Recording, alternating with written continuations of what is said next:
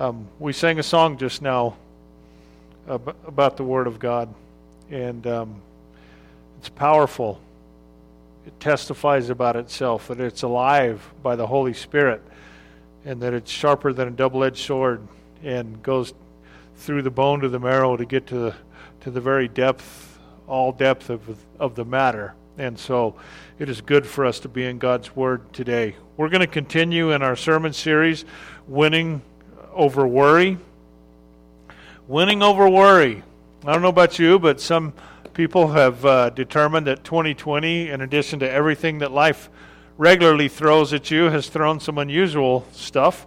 So we're going to continue today. Uh, we're uh, taking a second look at Matthew chapter 16, verses 13 through 20. So we're going to be in the Gospel of Matthew, chapter 16, verse 13 through 20. Uh, more today on the church isn't finished. The church isn't finished ever, and the church isn't finished today. So we have hope as a church community. We continue today to address some of the valid concerns and fears, even that we're all facing in the midst of this COVID 19 pandemic. Um, however serious it is or isn't, it has definitely changed our life and given us things to be concerned about. So, the question what hope do we have as Desert Hills Community Church to fulfill our mission of building God's kingdom on earth by leading others to saving faith in Jesus Christ? Community is hard to have in isolation, and to some extent or another, we have all um, been isolated, uh, either by our choice and or somebody else's choice, more than probably ever in our lives, right? And um, community is hard to have in isolation. How are we lifting up our members of this church and our community at a time when it's needed most? And what will the future of Desert Hills look like after COVID 19? These are legitimate questions, and I think they're godly concerns. We should be considering them. And then, and then beyond just our fellowship, our congregation, on a grander scale, what about the universal church? The universal church is comprised of all the believers in Jesus Christ all around the world. Um, the source of our hope can be found in God's Word in today's passage, Matthew chapter 16, verses 13 through 20, and I'll read that now. When Jesus came to the region of Caesarea Philippi, he asked his disciples, Who do people say the Son of Man is? They replied, Some say John the Baptist, others say Elijah, and still others Jeremiah or one of the prophets. But what about you? He asked. Who do you say I am? Simon Peter answered, You are the Messiah, the Son of the living God. And Jesus replied, Blessed are you, Simon, son of Jonah. For this was not revealed to you by flesh and blood, but by my Father in heaven. And I tell you that you are Peter, and on this rock I will build my church, and the gates of Hades will not overcome it. I will give you the keys of the kingdom of heaven. Whatever you bind on earth will be bound in heaven, and whatever you loose on earth will be loosed in heaven. Then he ordered his disciples not to tell anyone that he was the Messiah. That's an interesting end to that passage. We'll get to that. Uh, we'll pick up today at looking at Jesus' response to how Peter and his disciples answered the question, Who do you say I am? So we covered some of this last week. If you missed that, you can find a link to that on, on the church's Facebook page, and you can find it on our channel on YouTube. And there's an audio podcast on Apple Podcasts as well that you can listen to it there. So if you need to go back and listen to that and then listen to this again, um, there's the ways that you can do that. So um, we're picking up where Jesus responds to how Peter and the disciple that disciples answered the question, Who do you say I am? So let's read that part again. Matthew chapter 16, beginning in verse 17. Jesus replied, Blessed are you, Simon, son of Jonah, for this was not revealed to you by flesh and blood, but by my Father in heaven. And I tell you that you are Peter, and on this rock I will build my church, and the gates of Hades will not overcome it. I will give you the keys of the kingdom of heaven. Whatever you bind on earth will be bound in heaven, and whatever you loose on earth will be loosed in heaven. Then he ordered his disciples not to tell anyone that he was the Messiah. So, how Jesus builds his church? How does he build his church? How does Jesus build his church? Let, let's take an example from the church in Philippi that's mentioned in the New Testament. It's quite possibly the most healthy, we could say, best church that's described in the New Testament. How did Jesus build his church in Philippi? Check this out. How did Jesus build his church in Philippi? With a businesswoman, a demonized slave girl, and a pagan jailer. Um, just think about that for a minute. Let that sink in. it sounds like the plot of a new Netflix series. Uh, it's preposterous. Who would, who would choose that? What human would choose that? Um, but it was real. The conversion of these three individuals are found in Acts chapter 16. It says there, the Lord opened Lydia's heart to respond to Paul's words. That's in Acts 16, verse 14. And then Paul commanded the demon to come out of the slave girl. That's in Acts 16, verse 18. And then finally, after Paul and Silas were jailed there, God decided to open the cell doors with an earthquake and convert the jailer and his family. Acts chapter 16, verse 31. In all three accounts, Paul was Jesus' instrument. Jesus built his church in Philippi, and he'll build it in Gooding County. If he can build possibly the greatest New Testament church with a businesswoman, a demonized slave girl, and a pagan jailer, Jesus can continue to build a great church in and through us. Um, sometimes he uses what we would think beforehand were the least likely people. 400 years ago or so, the King James Version translated this phrase in Matthew chapter 16, verse 18 as the gates of hell. And consequently, um, many Christians have assumed that Jesus is saying that Satan and the hordes of hell will not be victorious over the church. First of all, that's certainly true. Christ is triumphant. Christus victor. Christ is victorious. There is none like him. There is none equal to him. There is none ultimately that can challenge him. There is none that can defeat him. He will be victorious. So that is true. Um, but that's not what Jesus is saying here.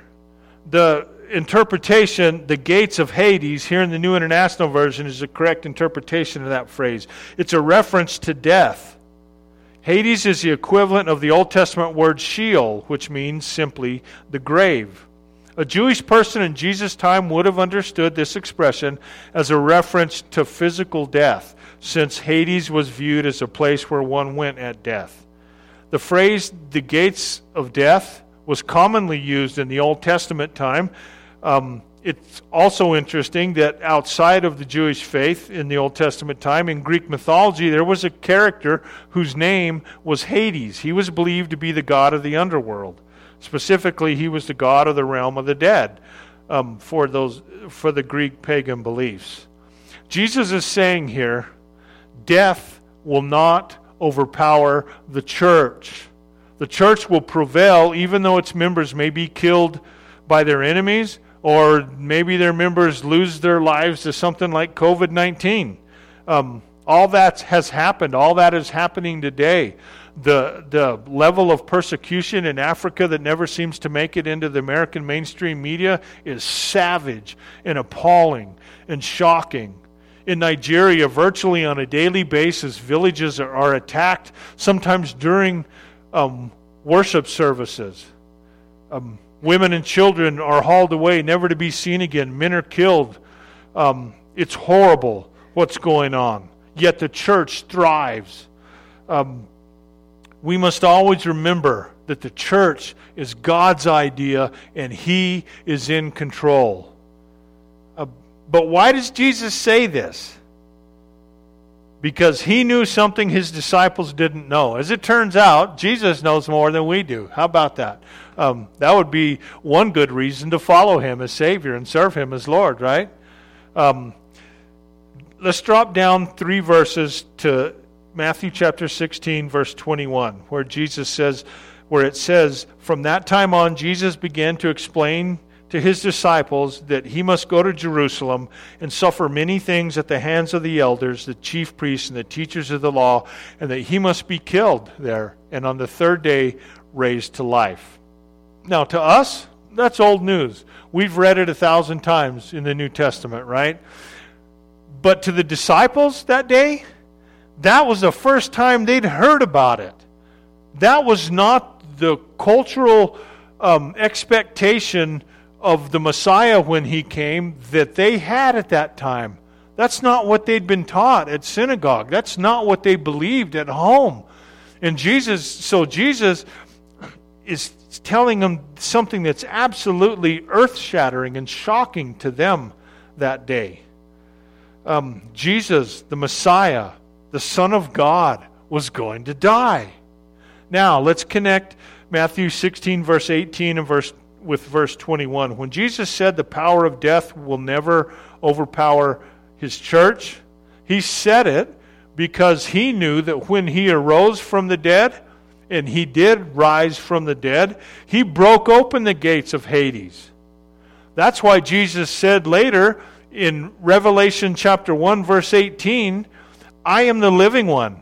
I was dead, and now look, I am alive forever and ever, and I hold the keys to death and Hades. Praise God. Um, that's an earth shattering, shocking thing that never happened before. No one's ever done it like that since him. Um, he's absolutely unique in that. And so imagine being there that day in Caesarea Philippi with Peter and the other apostles and trying to wrap your mind around what Jesus just said. Wow. Um, how do you get the keys of Hades? Jesus promised that we'd have them. Um, he broke the gate wide open. You die, and then you come back from the dead. And that's why the gates of Hades, death itself, can never overpower the church because Jesus Christ has died and come back from the dead, and he holds in his hand the keys to the gates of Hades. Praise God. Nothing can destroy the church. Here's a powerful quote from J.C. Riley. J.C. Riley ministered in the 1800s. He was in Liverpool, England, and he was that area's first evangelical oriented Anglican bishop. He was a prolific writer during his time. Take these words to heart that he wrote back then. Nothing can altogether overthrow, overthrow and destroy the church. Its members may be persecuted, oppressed, imprisoned, beaten, beheaded, burned, but the true church is never altogether extinguished. It rises again from its afflictions. It lives on through fire and water. When crushed in one land, it springs up in another. The Pharaohs, the Herods, the Neros have labored in vain to put down this church. They slay their thousands and then pass away and go to their own place. The true church outlives them all and sees them buried, each in his turn. The church is an anvil that has broken many a hammer in this world and will break many a hammer still. The church is a bush which is often burning and yet is not consumed. What a powerful powerful and reassuring words from J.C. Riley. Indeed, the church is God's idea and it will stand the test of time. In Rodney Stark's book, The Rise of Christianity, he explores how the historical growth of what he calls the obscure, marginal Jesus movement occurred. Have you ever wondered how Christianity went from an obscure and marginal movement to around 6 million believers by 300 AD. That's quite a journey. Stark argues that plagues were a huge factor. Plagues were a huge factor in the growth of the church in the first few hundred years. The plague of Cyprian lasted nearly 20 years, from approximately 250 AD to 270 AD.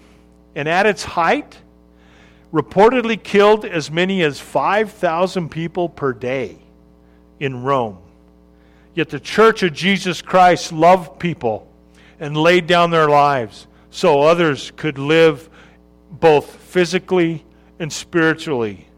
The early church was no stranger to plagues and epidemics and mass hysteria, all of which we've experienced in this awesome year we call 2020. In fact, according to both Christian and non Christian accounts from the time, one of the main catalysts for the church explosive growth in its early years was how Christians navigated disease, suffering, and death. Later on in the 14th century, what came to be called the Black Death haunted Europe. Now, think about this. In just five years, it wiped out as much as half the population of Europe, with urban areas particularly affected.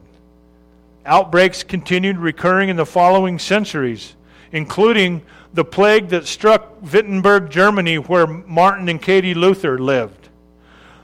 The Luthers had the opportunity to leave the city, an opportunity which some of Martin's colleagues gladly accepted. Yet Martin Luther and Katie Luther chose to stay and serve the church and the sick and the dying. Luther wrote a defense of his decision in a letter later published with the title, Whether One May Flee from a Deadly Plague. In 1918, uh, what came to be called, probably erroneously, the Spanish flu, created a serious danger to our country here in the United States. In Washington, D.C., in response to government appeals to limit public gatherings, many churches suspended their services. Some Christians resisted and grumbled about the idea. Again, that sounds a little familiar to 2020. In the end, however, churches not only survived, but looked back with gladness on the difficult decisions they made to close their doors for the sake of health and safety during a health crisis. So there's more than one way to navigate something like this, and we should extend grace both to those who agree with our perspective and those who do not. What is God doing in the church through COVID 19? Um, God is using COVID 19, I believe, to further the Great Commission Christians are living out their faith and sharing Christ. Some of Jesus' most famous teachings are being implemented, like his words, do unto others as you would have them do unto you, like his words, love your neighbors as yourself, like his words, greater love has no man than this, that he should lay down his life for his friends. God is giving many believers a renewed enthusiasm for being in person with God's people in the future. There's a renewed enthusiasm and appreciation for how important and, and the magnitude of the blessing and privilege it is to gather together to worship God. In, in Jesus' name. God is using technology to advance his purposes in the world. We've made technological changes and implemented, you know, the live stream, the, the recording that can be found through a link on Facebook, that can be found on a channel on YouTube, that can be listened to on an Apple podcast. We've implemented all of that since the start of this. And, and more people are listening to this service and the services that we, uh, that we offer to worship Jesus Christ on Sundays than anywhere I've ever pastored. And almost all of them are online now. Um, and my hope and prayer is that they find their way to a local church in their local area, whether it be here or wherever they happen to live, and find themselves in fellowship personally with the people of that church. Um, but but there's a scope and a, and a outreach to to this ministry that I've never experienced before and I think I speak for virtually every single pastor, um, certainly everyone that I've talked to, is experiencing the same thing.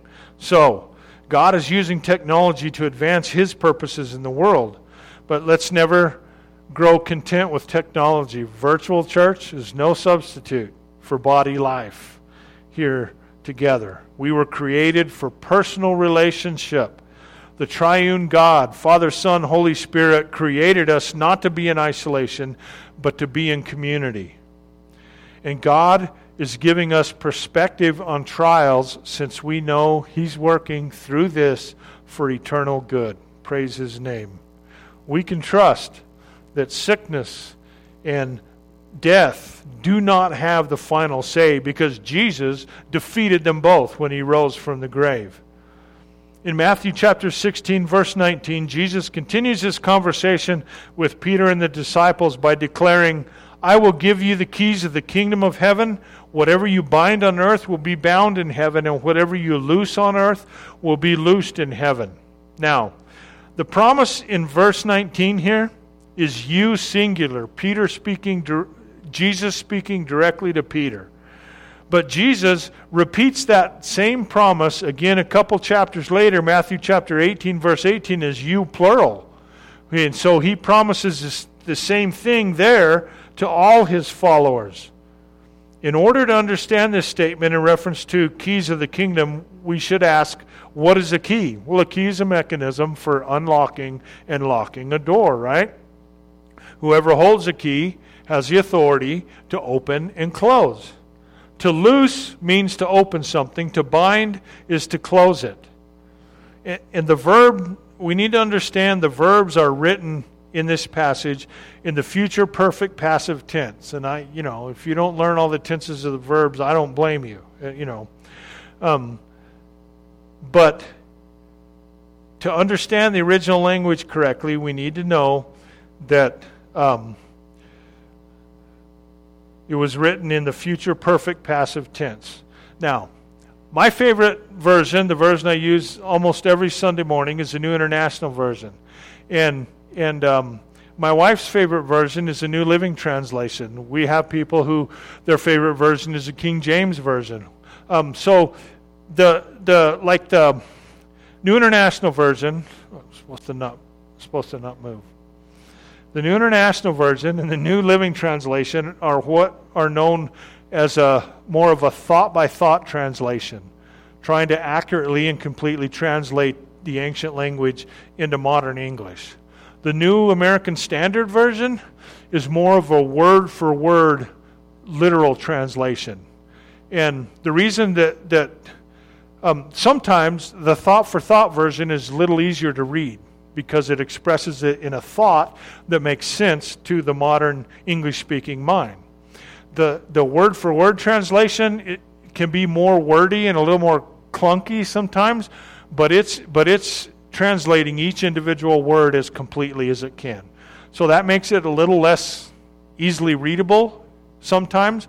But if, if you're ever going to look at more than one version and you do the, do the thought by thought version, like the NIV or the NLT, um, match it up with the New American Standard Version. The initials are NASB because that's the word for word, and so you'll see you'll see some things there that'll help bring out the full meaning and and help you um, understand what the uh, passage actually says. So the, the New American Standard Bible actually translates what Jesus is saying as um, what you bind on earth will have been bound, and what you loose on earth will have been loosed. Okay?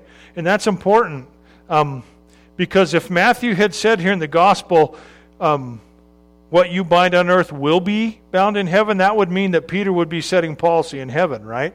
Like heaven would hear, well, Peter said this, so now we got to respond and, and bind it. Or Peter said this, and so now we got to respond and loose it. Um, that's not how we should understand this according to the tense of the verb in the original language, okay? Um, the future perfect passive tense means that Peter is just discerning, understanding, and responding to what God has already done in heaven. In other words, we're doing the binding and loosing in response to God's will, okay? Not on our own whim. Uh, we're like the judicial branch of the U.S. government, if this helps. The branch of government neither creates nor enforces laws, it interprets uh, if and how various laws apply in specific circumstances. God has given us the authority and the responsibility to do His will. It's a job we must take seriously. We, therefore, must take the initiative to bring as many people as we can into the church. Um, Jesus is saying, I'm going to give you the keys.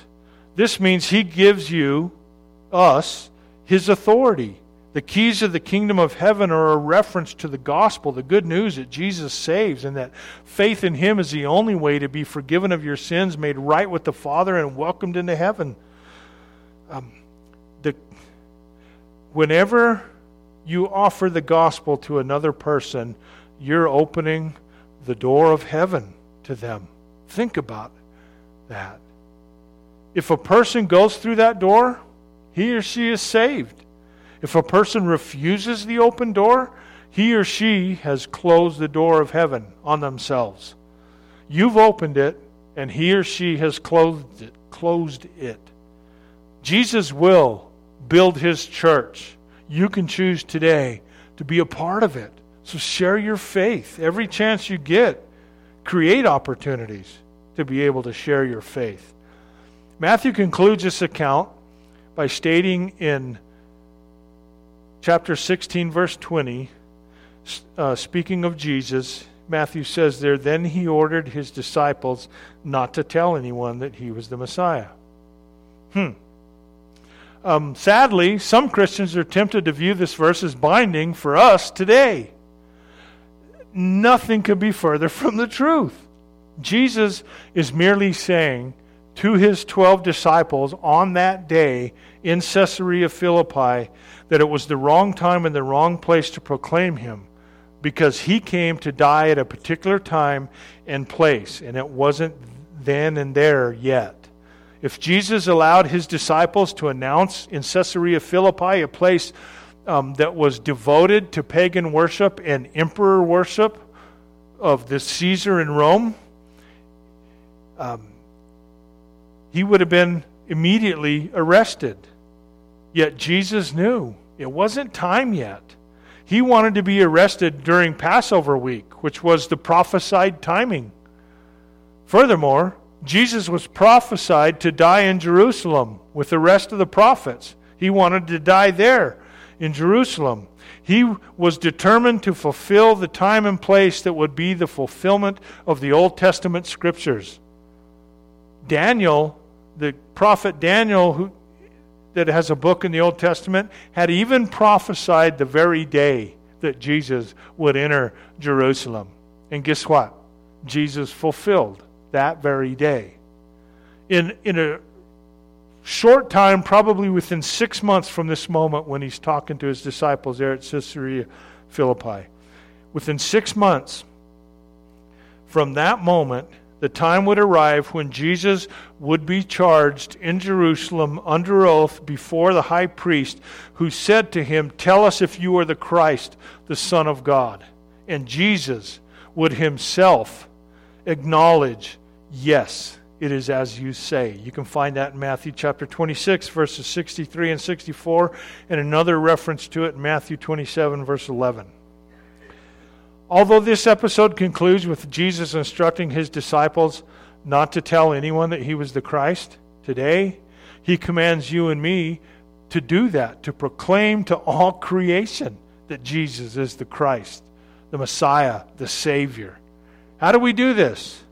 First, we share the good news of salvation by faith in Jesus with those we know. The simplest way of doing this is sharing how Jesus has changed your life um, no one can argue with your personal experience, right? We must be tolerant and accepting, right? So tell them your personal experience as a follower of Jesus and how he saved you. When you've exhausted all opportunities to share with people you know, look for other open doors. Create opportunities, pursue opportunities to share your faith. Second, be the church. As important as it is to invite people to watch church online, we must bring the love of Christ to people and be willing to pour into them. Right now, we can't rely on buildings and programs like we have in the past. We can't. Um, it's now that we can truly be the church outside of these doors in our personal lives in the way in which we live, the things that we say, the choices that we make, and the attitudes that we display, and the opportunities that we pursue to share our faith in Jesus Christ.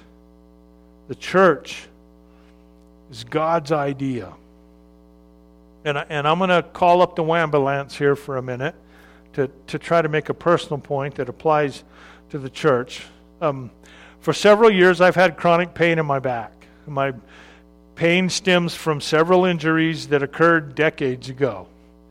Um, nevertheless, I've been seeking ways to improve my condition. I've had surgery, and I stick to an exercise regimen that benefits my back.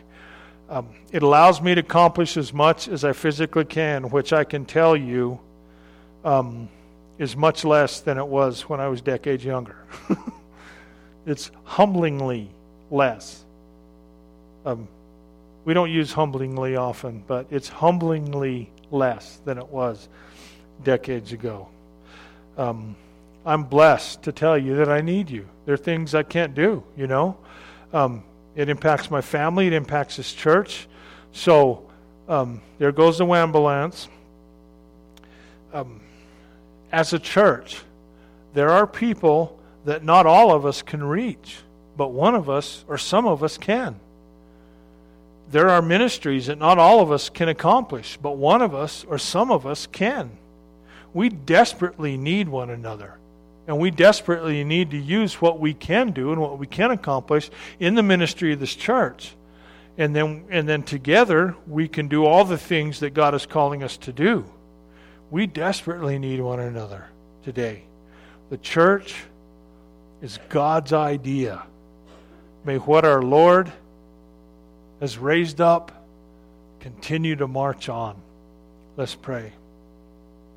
Heavenly Father, we love you. We give you glory and honor and praise. We thank you, Jesus, for your great salvation. We thank you that you have destroyed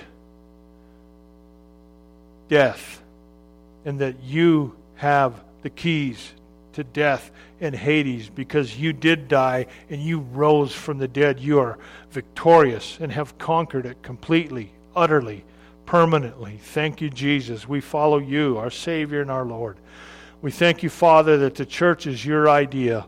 Fill us now with your Holy Spirit to give us the courage and the determination to be involved in the ministry of this church and to spread the good news that Jesus saves and to do the things that we can do to be involved in all the activities that need to occur so that we continue to fulfill your will as Desert Hills Community, the church. Community Church of the Nazarene. We love you, Jesus, and we're so thankful that we get to be a part of what you're about in this world. What an honor and blessing you have bestowed upon us. We love you and we praise you. In your precious name, amen. God bless you. I love you.